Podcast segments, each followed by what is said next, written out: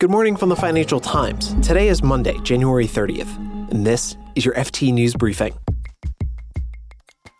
A CNBC host recently asked activist investor Nelson Peltz why he's targeting Disney for a board seat.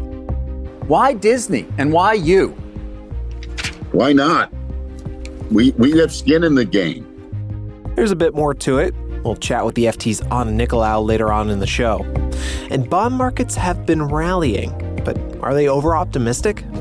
But first, one of India's biggest conglomerates is on the defensive. I'm Marc Filippino, and here's the news you need to start your day.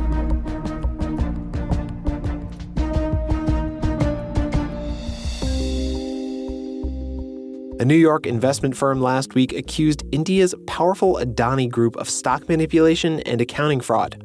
Shares in the Indian multinational took a huge hit. So did the personal wealth of founder Gautam Adani. Yesterday, the Indian conglomerate punched back at the report from Hindenburg Research. Here's the FT's Ben Parkin in New Delhi. The Adani group late on Sunday night put out a lengthy and very angry rebuttal to the Hindenburg allegations. Adani, first of all, claimed that this was not just uh, an, an, attack on them, but an attack on India, Indian business, and Indian institutions uh, and their integrity. They also went in sort of batches and dismissed a lot of the questions as being, you know, baseless, discredited, misleading, and so on. But they added about, you know, 300 Uh, and nearly 360 pages or so of various documents in annex to back up their responses. Ben says Hindenburg's accusations are a big test for the Adani group. They've grown very fast in the past few years to become one of the absolute largest companies in India with a massive presence in infrastructure, in logistics, and commodities. So they're really quite central to India's economy and India's financial system because they have a lot of debt. Their listed companies are, are really big features of India's stock market. For them to be challenged and questioned in this kind of way, very internationally, at a time when they're trying to raise more money, it'll be a real test for the group, um, particularly given how, how, they've come to, in a sense, symbolize uh, a lot of um, Indian business overseas. They're one of the most active Indian groups uh, internationally. They've expanded internationally. So there'll be a lot of scrutiny now on how investors respond. Now, the timing of Hindenburg's allegations is also part of the story. Hindenburg is known as a short seller, so it bets against companies and profits when a stock falls. Its research came out two days before one of Adani Group's companies launched a big share sale. The Adani Group claims that was designed to affect the follow on uh, share sale that one of their group companies, Adani Enterprises, was launching on Friday. Now, it's had a big impact, uh, safe to say, on Adani's stocks. They fell 50 billion last week in the two days of trading and wiped around 20 billion or so off uh, Gautam Adani's personal wealth. There's been reports over the weekend that the Adani Group is, was considering amending the share sale in some way. They've denied that and said they're going ahead with the share sale as planned and will continue to wrap up on Tuesday afternoon.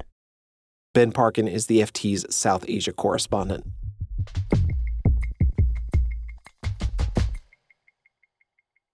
The Federal Reserve and other leading central banks are set to raise interest rates this week to their highest levels in 15 years. Now, at the same time, bond prices have been rebounding from last year's sell off. Markets are betting that inflation and the pace of rate rises are going to slow. Here's the FT's Kate Duguid. And so people are sort of excited that things may be starting to turn around, right? And uh, that interest rates may finally be starting to come down, or at least the pace of hikes has slowed. And also that inflation has finally started to moderate a little bit. We're also seeing bonds rally because investors can get such good returns, right? And so we're also seeing people move into the market who are just excited about getting those higher yields. Markets are pricing in two cuts by the Fed by the end of this year. But Kate says analysts worry that markets are over optimistic. Here's what they're saying. we are currently not pricing in a sufficient amount of risk. We're not pricing in the fact that, you know, we could see a recession in the United States. We're not pricing in the fact that inflation may stay sticky. We're not pricing in the fact that um, central banks will need to maintain high rates in order to to meet that sort of stickier inflation. And what that would mean would be that yields would stay high or would rise, right? Meaning that prices would fall. And so these people who have piled in, these investors that have piled into bonds at the start of the year, they wouldn't perform as well as they'd like. Kate Duguid is the FT's U.S. capital markets correspondent.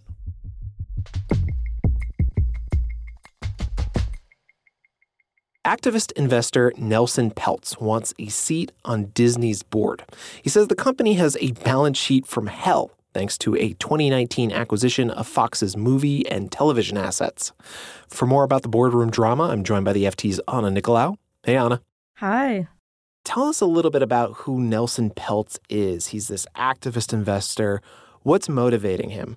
So, Nelson Peltz is a longtime investor. Um, he's 80 years old. He lives in Florida. He spent the past couple decades operating this company called Trian that he founded. They will basically find a company that they think is operating in a way that is not super efficient, lobby for a board seat, lobby for various changes, and the idea is, you know, you boost the share price and everyone wins.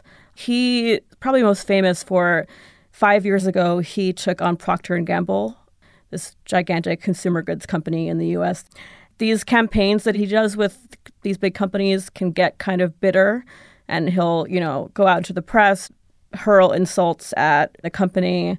Uh, and in that one, he got a board seat and he pushed for all these changes, and the stock price did go up quite a lot.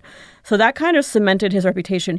My favorite fact about him is that his daughter is Nicola Peltz, who's married to Brooklyn Beckham, but that's not not related to this story in particular. It's very it's very relevant. Yes. Um, aside from being related tangentially to a Beckham, uh, mm-hmm. uh, you mentioned that he's an activist investor who's well known for his proxy battles. So he looks at Disney and his problems with the Fox acquisition back in 2019 that I had mentioned.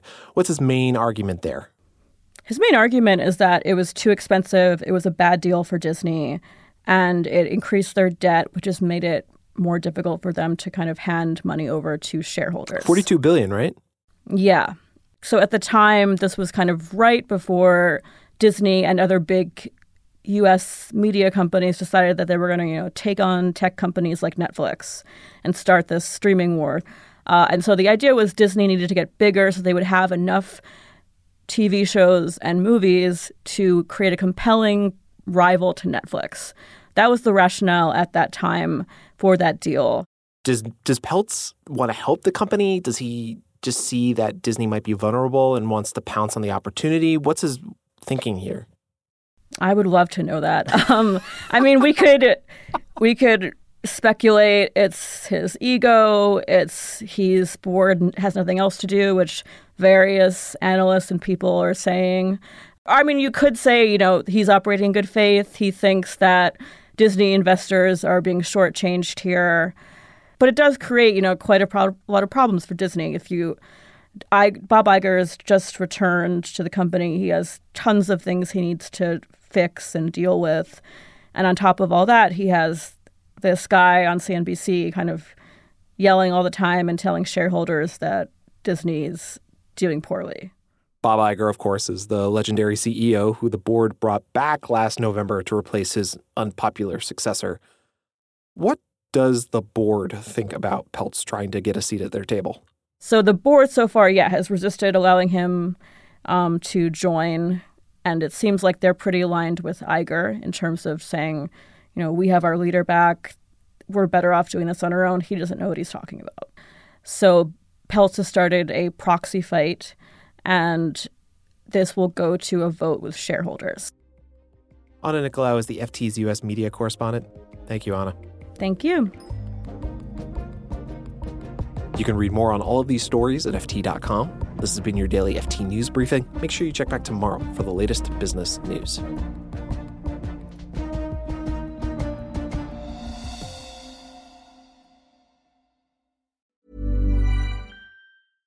Hi, this is Janice Torres from Yo Quiero Dinero. If you own or operate a business, whether it's a local operation or a global corporation, partnering with Bank of America could be your smartest move. By teaming with Bank of America, you'll enjoy exclusive digital tools, award winning insights, and business solutions so powerful you'll make every move matter. Position your business to capitalize on opportunity in a moment's notice. Visit bankofamerica.com slash banking for business to learn more. What would you like the power to do? Bank of America NA, copyright 2024. Ever catch yourself eating the same flavorless dinner three days in a row? Dreaming of something better? Well, HelloFresh is your guilt free dream come true, baby. It's me, Keke Palmer. Let's wake up those taste buds with hot, juicy pecan crusted chicken or garlic butter shrimp scampi. Mm. Hello Fresh. Stop dreaming of all the delicious possibilities and dig in at HelloFresh.com. Let's get this dinner party started.